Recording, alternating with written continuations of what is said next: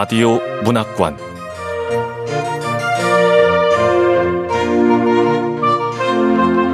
한국 단편 문학 특선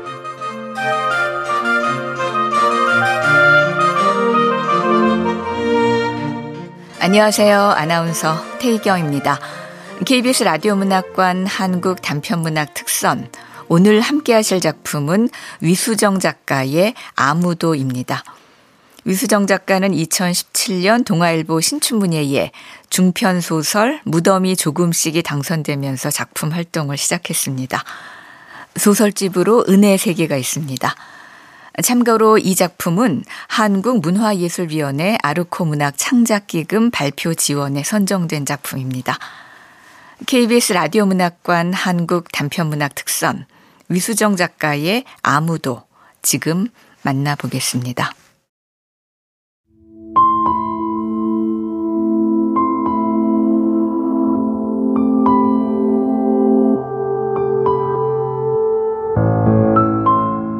아무도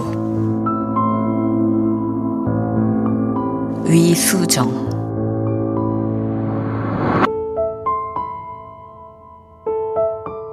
어머니는 오지 않았다. 내가 수영과 별거하기로 했다고 통보했을 때 어머니는 놀란 눈을 했다가 입을 다무질 못하다가 이유를 물었다. 아니지, 놀란 눈이나 다물지 못한 입은 볼 수 없었다. 전화로 말했으니까.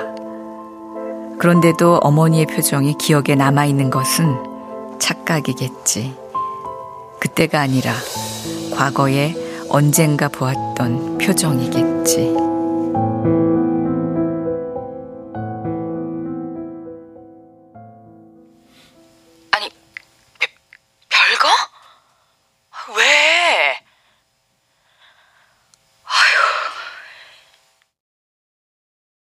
아버지는 아마 어머니에게 들었을 것이다. 구체적인 이유는 수영에게 들었을 것이고. 며칠 후에 내가 집을 나와 원룸을 구해 이사하는 날, 아버지에게서 연락이 왔다. 짐도 많지 않았고, 좋은 일로 하는 이사도 아니어서 아무도 부르지 않았다. 아버지는 주소를 물었고, 난 순순히 답했다. 아버지는 내게 많은 것을 묻는 사람이 아니었기에 무언가 물을 때면 그냥 넘어가기 힘들었다. 한참 짐 정리를 하고 있는데 초인종이 울렸다. 어, 누구지? 아, 아버지가?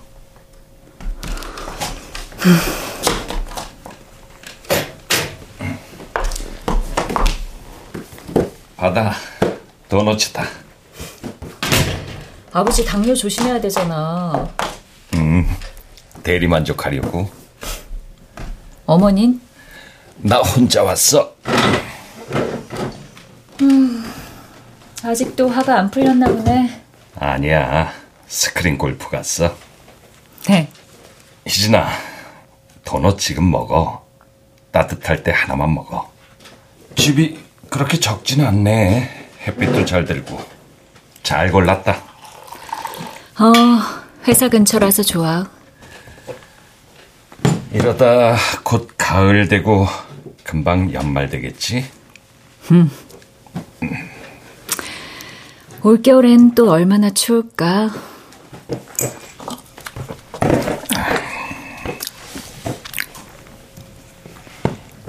아버지, 하고 싶은 얘기 있잖아요. 본론 꺼내세요. 왜 별거에 들어갔냐고. 그 남자 누구냐고. 도넛 맛있어? 응? 아버지도 한 입만 드실래? 아니. 음, 한 조각은 괜찮지 않을까? 응? 나는 포크로 도넛 조각을 찍어 내밀었다. 난 아버지가 여전히 고개를 젓거나 아니면 못 이기는 척 포크를 받아들 줄 알았다. 그런데 아버지는 아... 아... 아버지는 입을 벌렸다.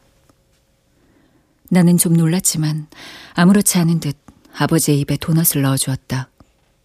빵을 받아먹은 아버진 금방 입맛을 다셨다. 그리고 마치 쓴 것을 먹은 사람처럼 얼굴을 찌푸렸다. 이게 이렇게 달았냐? 속세의 맛이지.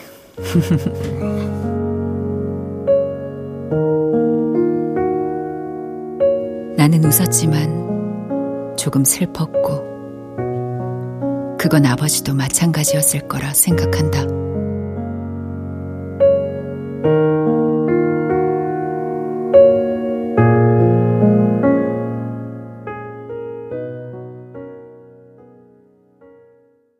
나는 일상을 살아갔다. 출근을 했고 회사에서 동료들과 함께 식사를 하고 잡담을 나누었다. 지난주까지만 해도 그렇게 더웠는데 아침 저녁으로 제법 선선해졌죠? 에휴, 그러게. 아니, 전부 다 변해. 뭐 아파트 시세도 주식도 왜요, 부장님? 주식 올랐다면서요? 딱 한 종목 오르고 여섯 개는 빠졌어. 파, 완전 폭망. 부동산 시장도 당분간은 오르락 내리락 할 거라던데 그래서 저는 아예 관심을 끊었습니다. 자랑 아니거든. 그럼 김대리 관심은 뭔데? 인간 세상. 요즘 묻지마 살인은 왜 자꾸 생긴대요? 그러게. 뭐 이 인간 같지 않은 인간들이 너무 많아. 그러나 사랑에 관한 이야기는 나누지 않았다. 종종 야근을 했고 정해진 날짜에 월급을 받았다. 그리고 돈을 쓰는데 성실했다. 경조사를 챙겼다.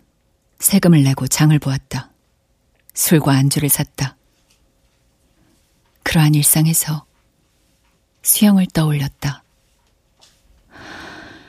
수영과 지난 11년간 함께하던 일들이었으니까.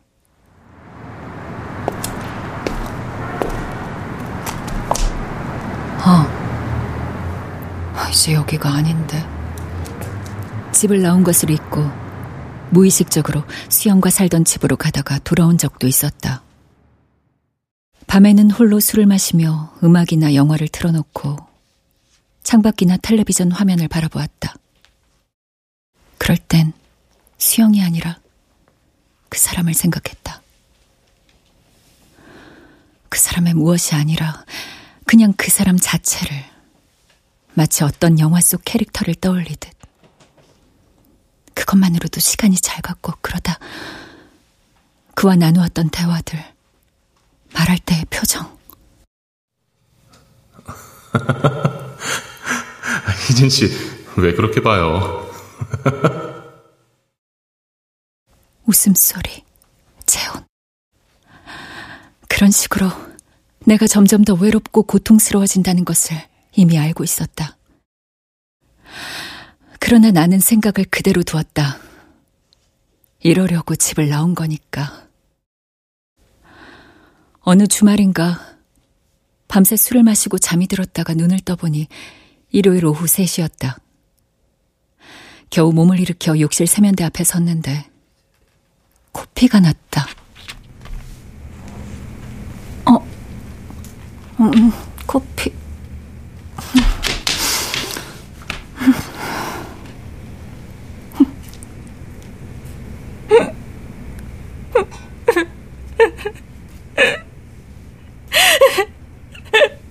코피를 보는 순간 현기증이 일어 주저앉았다. 난 주저앉은 김에 한 번 울기로 했다.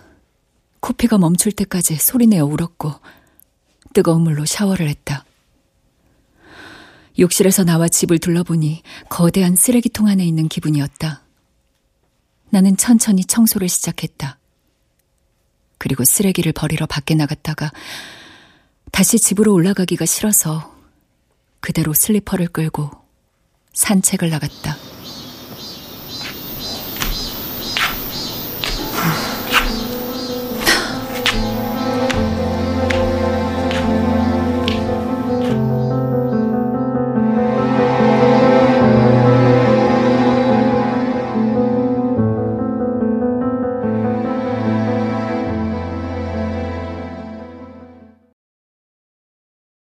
처음 달리기를 시작했던 밤을 기억한다.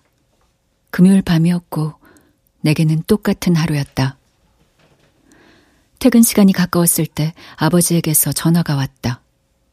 받을까 말까 망설이는 사이 전화는 끊겼다. 나는 문자를 보냈다. 일하는 중. 왜요? 저녁 같이 먹을까? 엄마 모임 가서. 아버지하고 저녁? 하, 불편해. 바쁜데. 어. 아니다. 먹지 뭐. 썼다가 지우고 시간과 장소를 정했다. 아버진 집 근처의 한우 전문 식당에서 나를 기다리고 있었다. 아버진 꽃등심과 전골을 주문했다. 오늘 주식 단타로 50만 원 벌었어. 아버지도 어머니랑 같이 골프 다니지. 운동하셔야죠. 나랑 잘 안 맞아. 사람들이랑 몰려다니는 거. 어머니도 전엔 그랬던 것 같은데. 그랬지. 그런데 지금은 너무 좋아하니까 엄마 거기서 버디 순이로 통한다. 버디 순이? 참. 아버지 싫지 않아? 뭐가? 아니 거기 아저씨들도 많을. 어. 농담이야. 그럼 좋지 뭐. 좋다고? 이 나이에 뭐 즐겁게 살아야지. 아버진 눈빛과는 다른 말을 하고 있네. 아버지. 응? 아버지 백내장 있어? 음. 그런데 나도 운동해, 러닝. 몰랐나? 식사를 마치고 가게를 나선 후에도 아버진 돌아가기 싫은 눈치였다. 아버지, 나 집에 가서 마저 일해야 해서. 어, 어, 어, 그래. 그래, 들어가. 어, 아, 여기 아이스크림 전문점이 있네. 엄마 사다 줘야겠다. 아,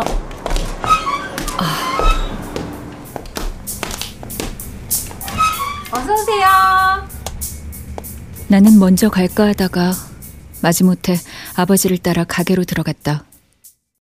아버진 어머니 몫의 아이스크림을 주문하곤 내게도 골라보라고 했다. 괜찮다고 하는 내게 아버진 굳이 작은 사이즈의 아이스크림 케이크를 포장해서 손에 쥐어주었다. 집에 돌아오자 피곤함과 졸음이 밀려와 소파에 누웠다. 수영은 내가 화장을 지우지 않은 채 누워있으면 클렌징 티슈를 가져와 꼼꼼하게 얼굴을 닦아주곤 했다. 수영은 부지런했다. 성실한 사람이지, 수영은. 그리고 그 사람도. 난 성실한 사람에게 끌리나? 혜진아, 소파에서 자지 말고 방에 들어가서 자자. 응? 나한테 화났어? 화났지? 근데 나는 미안하다고 말하기가 싫어. 그렇게 말하고 싶지가 않아. 박혜진. 어, 임수영. 내 이름이 왜 희진인 줄 알아? 박태희와 정현진의 딸이라서 희진이래. 아버지와 어머니의 이름에서 한 자씩 따서 지었어. 징그럽지? 아니. 네 이름은 누가 지었다고 했지? 돈 주고 지었댔나? 나는 부모님의 얼굴을 떠올리며 자리에서 일어났다. 이것은 꿈도 현실도 아니었다. 밤 11시가 넘어가고 있었고 속이 더부룩했다. 좋아하지도 않는 소고기는 괜히 먹자 그래서. 나는 슬리퍼를 끌고 집을 나섰다. 편의점에서 소화제와 간단한 음료를 사서 밖으로 나와 몇 발짝 걷는데 빗방울이 떨어졌다. 비가 오는구나 했는데 곧이어 굵은 빗줄기가 머리를 때렸다. 어, 갑자기 비가...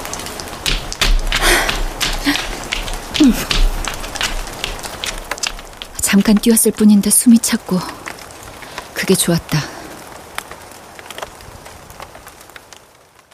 집에 들어와서 차가운 탄산수를 마셨다. 창밖으로 비가 세차게 내리는 것이 보였다. 휴대폰을 들어 그 사람에게 거의 한 달 만에 메시지를 보냈다. 서로 연락하지 않기로 했지만 각자 생각해보기로. 상대가 연락이 없다면 정리한 것으로 이해하자고 그랬는데. 아, 보고 싶다. 그동안 잘 진. 아, 아니야. 썼다가 또 지웠다. 그리고 주소만 보냈다. 나는 혼자 안절부절 못하다가 운동화를 꺼내 신고 밖으로 나왔다. 휴대폰은 일부러 두고 나왔다.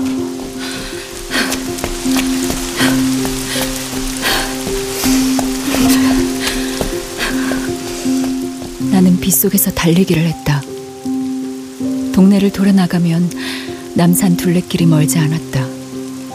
늦은 시간인데다 비까지 와서 인적이 드물었다. 나는 천천히 달리다가 숨이 차면 걷는 것을 반복했다. 그러다 전력 질주를 했다. 몸이 뜨거워졌고 전력 질주 후에 숨을 토해내는 순간이 괴로워서 좋았다. 달리는 동안에도 나는 그를 생각했다. 아니, 사실은 언제나 그를 생각했다. 그를 생각하거나 그를 생각하지 말아야 한다는 생각을 하거나 둘 중 하나였으니까. 집으로 돌아가면 그에게 답이 와 있을까?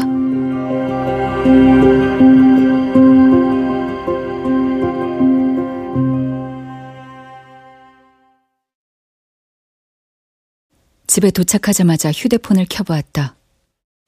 메시지가 와 있어서 심장이 뛰었다. 그러나 그건 아버지에게서 온 문자였고 나는 기운이 쑥 빠졌다. 잘 들어갔지? 비 한번 대차게 온다. 노인네가 잠도 없이 속으로 아버지에게 욕을 했다. 번지수가 잘못되었다는 걸 알았지만 상관없었다. 아버지에 대한 원망의 힘으로 샤워를 하고 술을 마셨다. 동병상련.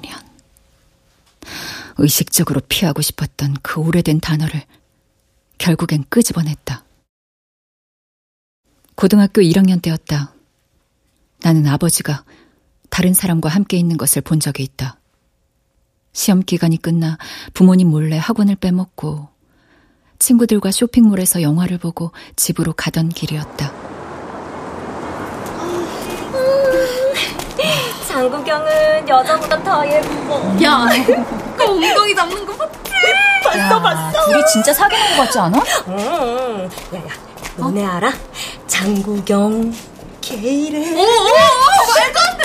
야, 나 장구경 정말 좋아하는데. 어? 아빠다.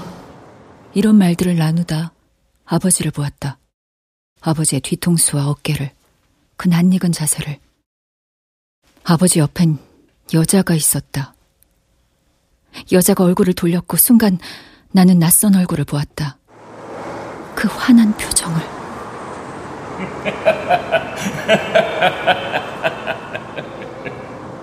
나는 반사적으로 아버지를 피했다. 친구들은 수다를 떠느라 정신이 없어서 나의 당황한 모습을 보지 못했다. 그 찰나의 순간 난 아버지가 몸을 돌려 나를 발견하는 일이 없기만을 간절히 바랐다. 둘은 대로변에 서 있었다. 손을 잡거나 팔짱을 낀 것도 아닌데 의외의 장소에서 아버지를 보았다는 것이 그 여자가 어머니가 아니라는 사실이 민소매 원피스에 긴 머리의 젊은 여자라는 사실이 내게는 충격이었다. 그즘 어머닌 밤에 잠이 잘 안 온다고 했다. 밤만 되면 몸이 뜨거워. 이유 없이 화가 나. 엄마, 정말 이유가 없어? 응. 진짜로 그냥 아무 생각도 안 나고 다 싫어.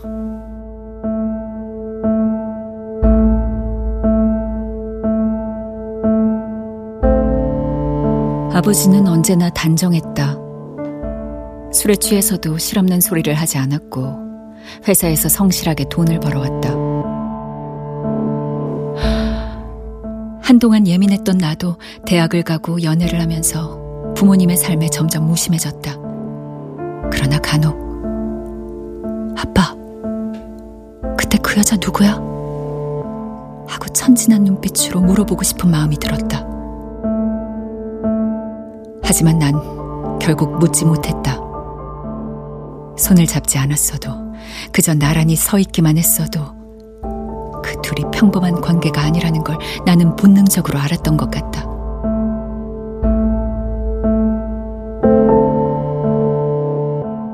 시간이 흐르면서 나는 엄마 아빠라는 말 대신 어머니 아버지라는 호칭을 쓰기 시작했다. 그렇게 부르는 것이 편한 나이가 되었다.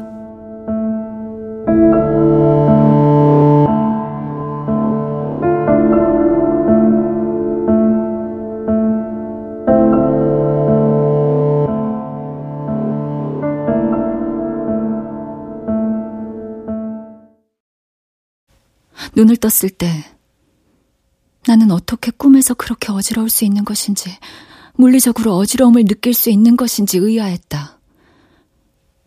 그런데 현실의 나는 숙취로 인한 두통과 갈증으로 괴로웠다.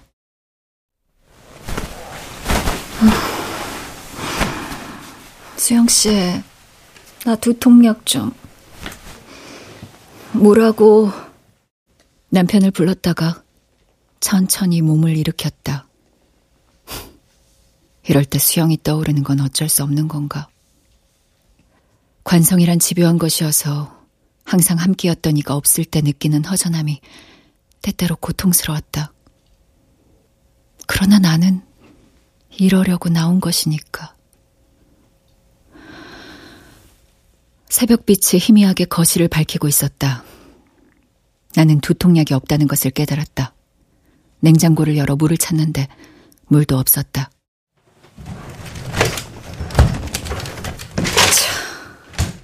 있는 게 없네, 있는 게 없어.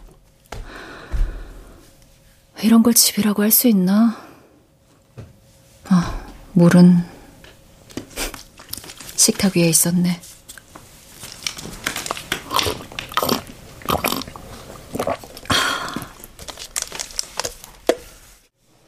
애가 있어. 큰애가 중학생.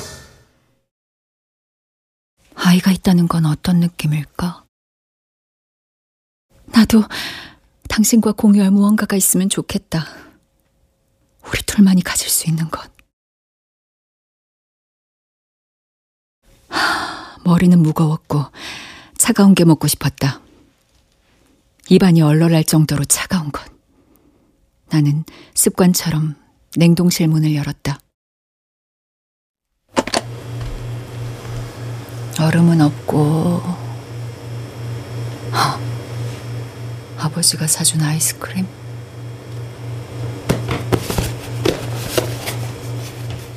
나는 상자 안에 손을 넣었다. 그리고 종이봉지를 손에 쥐었다. 조약 돌 만한 것이 잡혔다.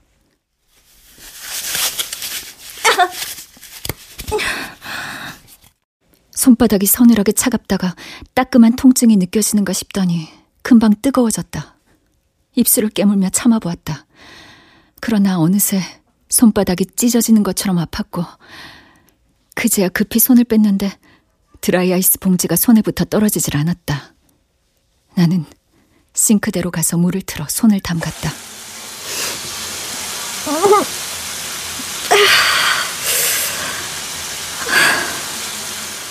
그러나 봉지는 잠시 뒤에 떨어져 나갔고 손바닥이 붉게 부풀어 올랐다. 너무 아파서 신음이 나왔다. 기묘하게도 두통은 사라졌고 믿음이니 사랑이니 하는 생각도 들지 않았다.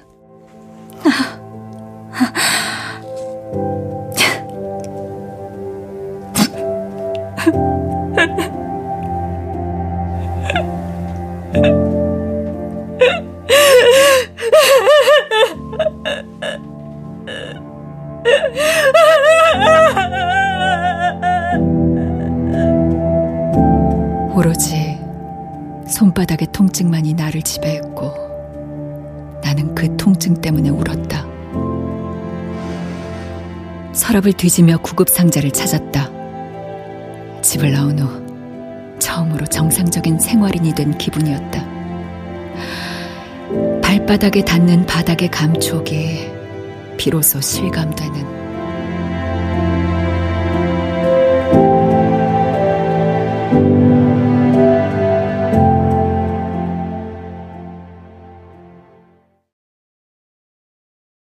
수영의 어머니 생신 기념 식사 모임이 다음 주 주말에 있었다.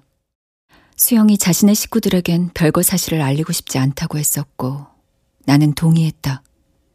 시간이 지나도 내 마음에 변함이 없다면, 그때 가서 알려도 좋지 않겠냐고 말하는 수영에게, 그마저도 싫다고 말할 순 없었다.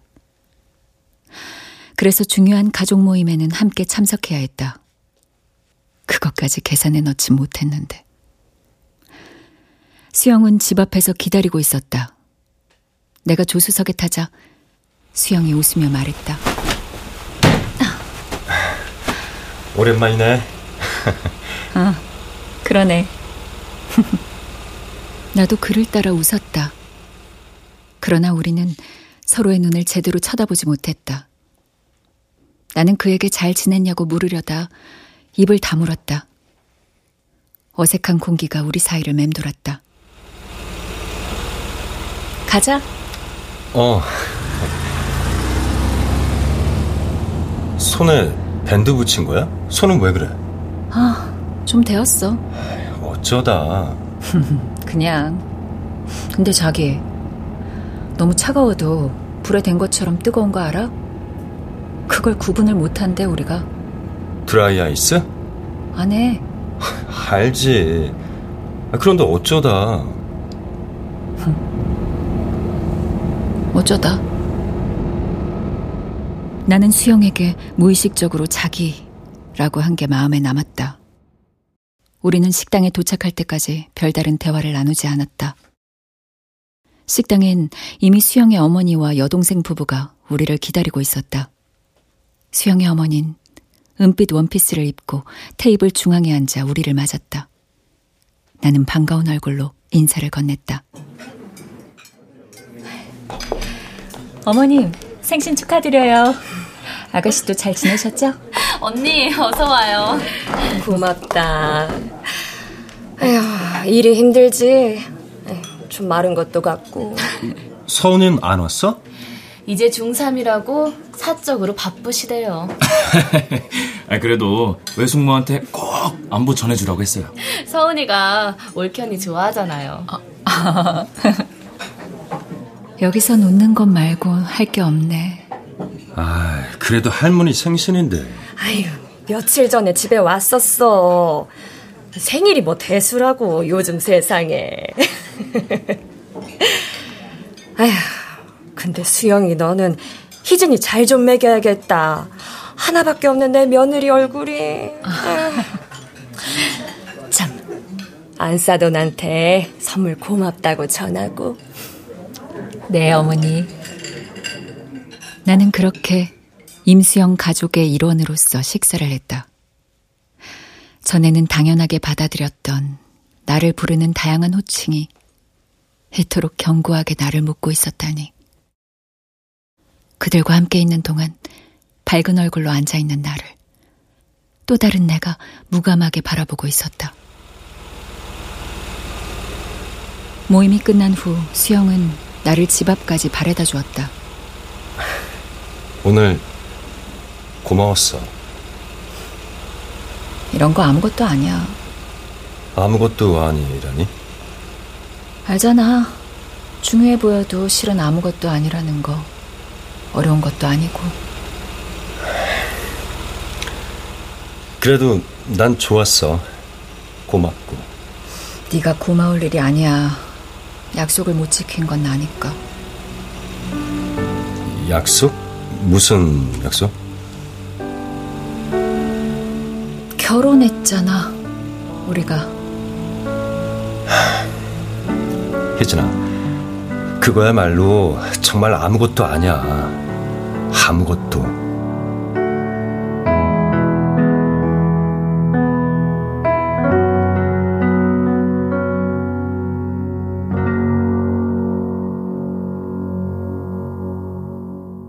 (9월) 말이 되자 달리기 하기 좋은 날씨가 찾아왔다.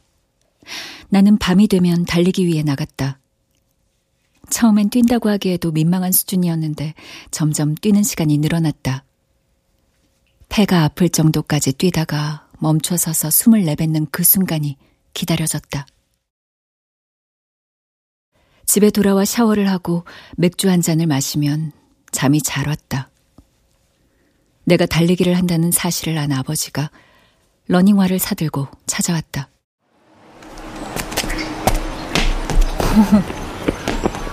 딱 맞네. 아버지, 내 발 사이즈는 어떻게 하셨어?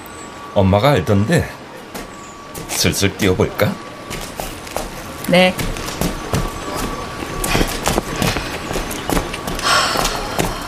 비가 내린 다음 날이라 더 시원하네. 네, 아버지. 전 그냥 내 맘대로 뛰어요. 아버지 답답할 수도 있어. 괜찮아.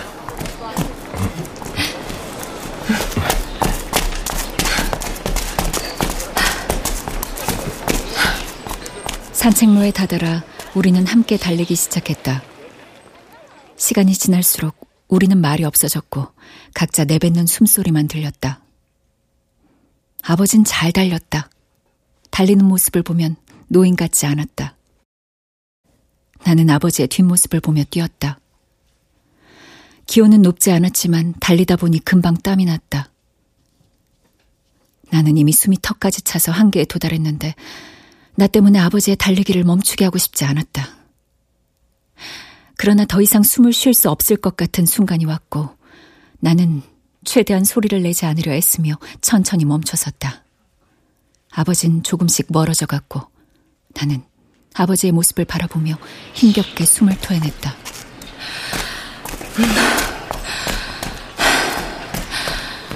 아버지, 돌아보지 말고 뛰어. 계속 가세요. 멀리.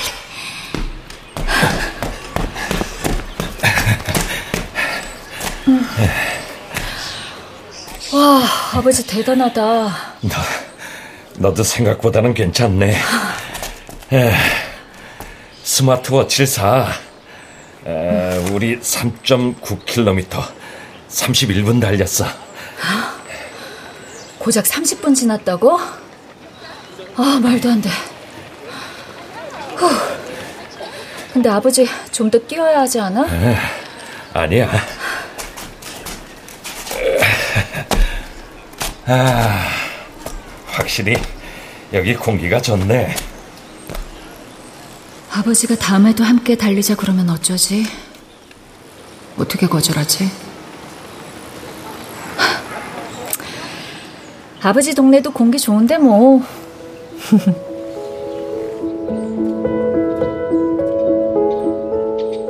나는 겨우 그런 대답으로 내 본심을 전했다. 아버진 집에 들르겠다는 말 없이 바로 차를 타고 돌아갔다.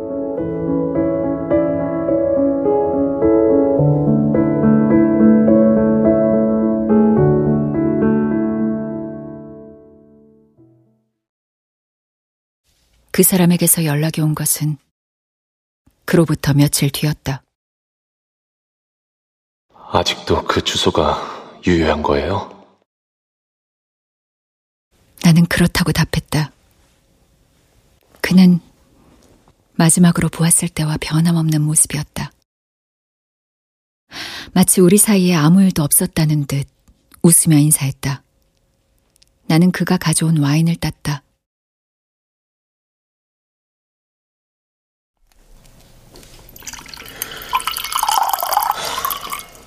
집이 아늑하고 예쁘네요. 술을 마시며 우리는 그간의 안부를 묻고 각자의 회사 생활과 최근에 본 영화와 감염병의 추이와 전기차와 북극곰에 대해 이야기를 나누었다.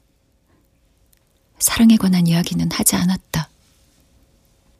나는 칠기가 돌았고 어느 순간 그가 도대체 여기서 왜 이런 말들을 하고 있는 것인지 의아해졌다.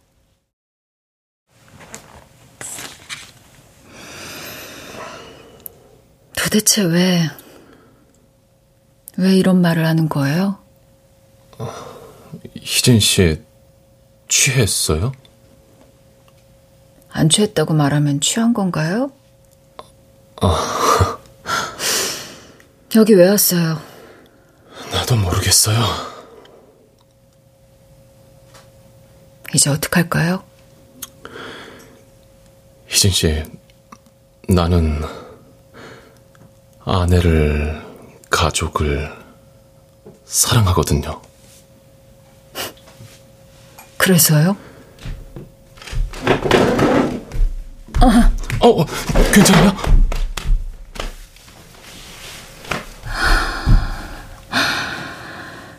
우리 잘래요? 나는 그의 얼굴에 손을 대어 보았다. 나의 말에 그의 눈빛이 흔들렸다. 머뭇거리는 그에게 입을 맞추었다. 난 이러려고 집을 나온 거예요. 그런데 왜 나를 볼 때마다 아내 얘기를 하는 거죠? 그건 당신 아내한테 해야 하는 말이잖아요. 나는 그의 상처받은 얼굴을 보았다. 한참 후에 그가 입을 열었다. 희진 씨, 나는 1999년으로 돌아가고 싶어요.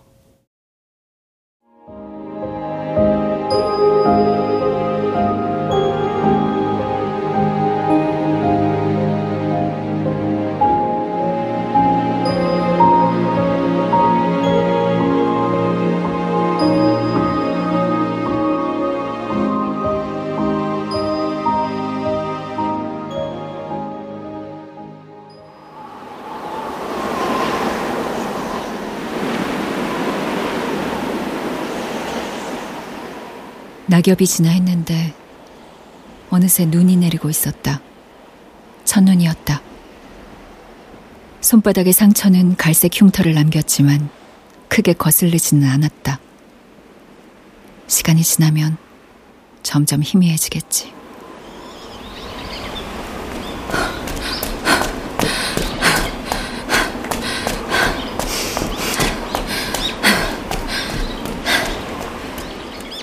나는 중고마켓에서 스마트워치를 샀고 달리기를 계속했다. 저렴한 가격에 샀다고 좋아했는데 시계 기능만 정상이었다. 홀로 달리기를 할 때면 간혹 아버지와 뛰던 날이 생각났다.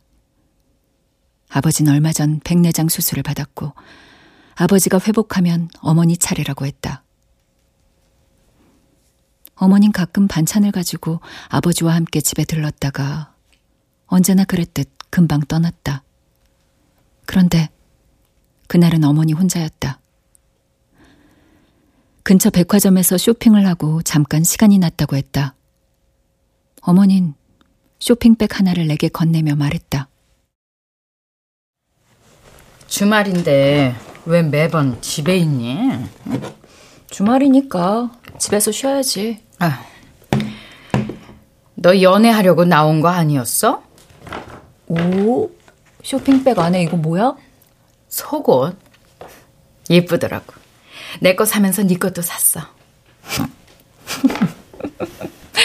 검은색 레이스 속옷이네. 사이즈 안 맞거나 마음에 안 들면 교환해. 고마워요. 근데 이런 비싼 속옷은 좀 아깝다. 나이 들수록 기분 전환이 쉽지 않잖아. 돈 좀 써야지 뭐. 이쁘지? 응? 아, 나는 아직도 이런 게 좋더라. 어머니 좋으면 됐지 뭐. 그치? 너도 너 좋은 걸로. 응? 그거 마음에 안 들면 바꾸라고. 2주일인가? 하여간 그 안에 교환해야 돼. 어. 그리고 수영이 저렇게 내버려 두지 마. 아예 이혼을 하든가 아니면 얼른 들어가든가. 너도 참 그렇게 계산 없이. 어머니, 나 누굴 닮은 걸까? 나도 모르겠다. 근데 누굴 닮았으면 뭐. 아휴, 아휴. 어머닌 피곤하다는 듯 길게 하품을 하고 머리를 매만졌다. 어머니가 돌아간 후 혼자 밥을 먹었다. 그 사람 생각을 하다가 정작 문자는 수영에게 보냈다. 이따 밤에 같이 아이스크림 먹을까? 그리고 한참 뒤 트레이닝복으로 갈아입고 밖으로 나갔다.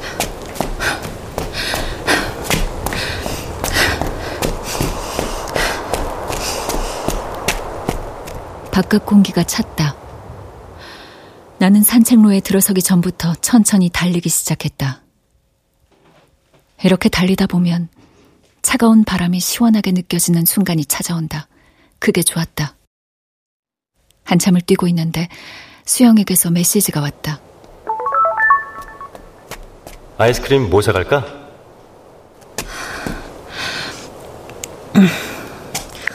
아몬드 맛. 체리는 별로야.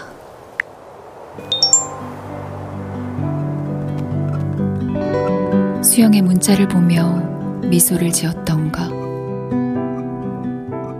나는 20분 정도를 더 달린 후 몸을 돌려 집으로 향했다.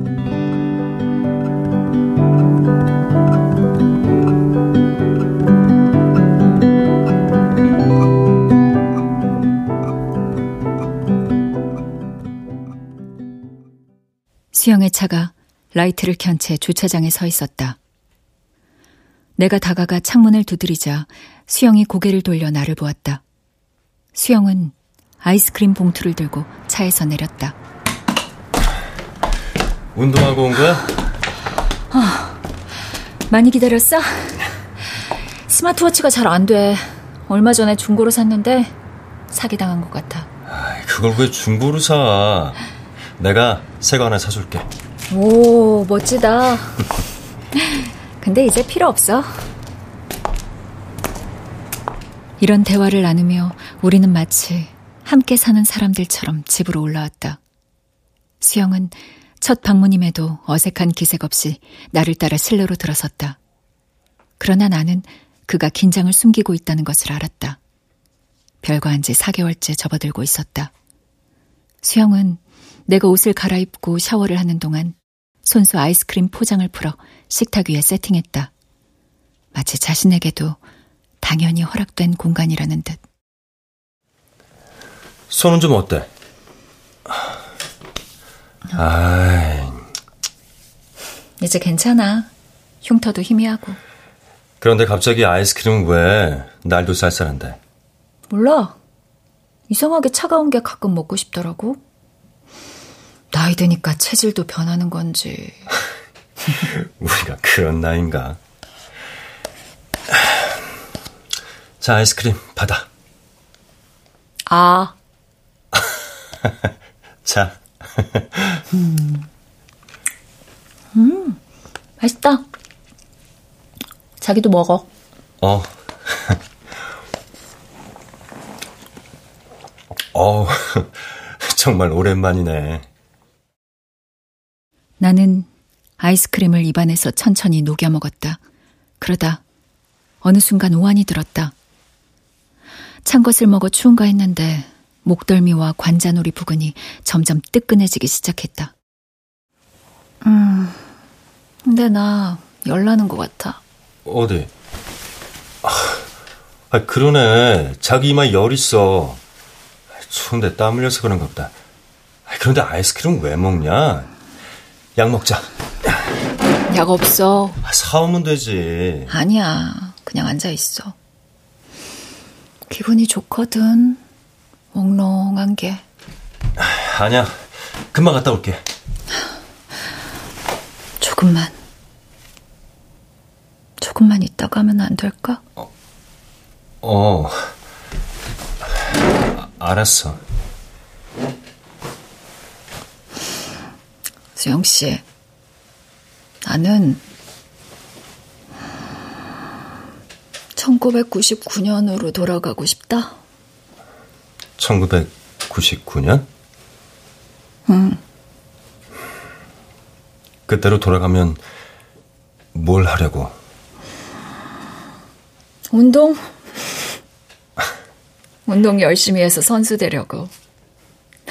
일찍 일어나서 하루 종일 훈련하는. 어떤 종목?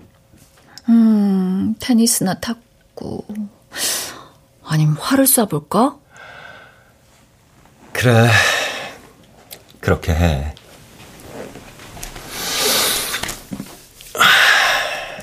희진아, 이제 그만 집에 들어가자. 집. 여긴 집이 아닌가? 수영 씨, 나 당신 사랑해. 하지만 나 그 사람을 원해. 지금껏 이렇게 누군가를 원한 적이 없었어. 나를 개라고 생각해도 좋아. 그래, 그게 맞을지도 모르지. 이건 그저 개 같은 욕망일 뿐이라고.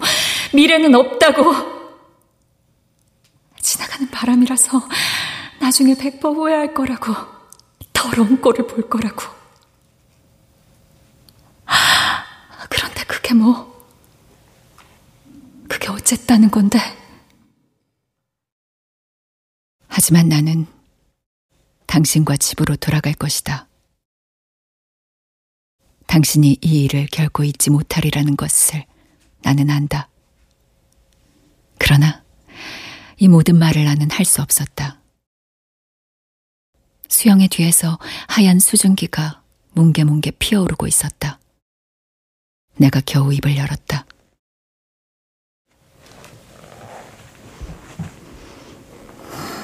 자기야, 꿈 같아. 어? 자기 뒤로 하얀 연기가 막 피어오르니까. 아, 아니, 저거 드라이아이스 녹는 거야. 근데 저건 연기가 아니라 수증기지. 저걸 뭐라고 하더라? 승화? 맞나? 뭐 승화. 그러니까 이산화탄소가 수영 씨, 나 지금 꿈을 꾸는 것 같아. 아주 낯선 처음 꾸는 꿈. 근데 이게 좋은 꿈인지 나쁜 꿈인지 모르겠다. 빨리 깨고 싶어?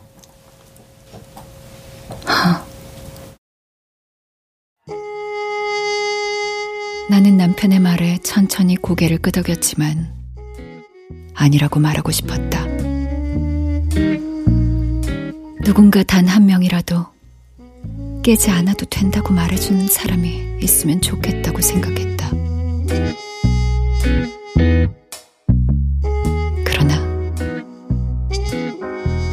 아마 그런 사람은 없겠지.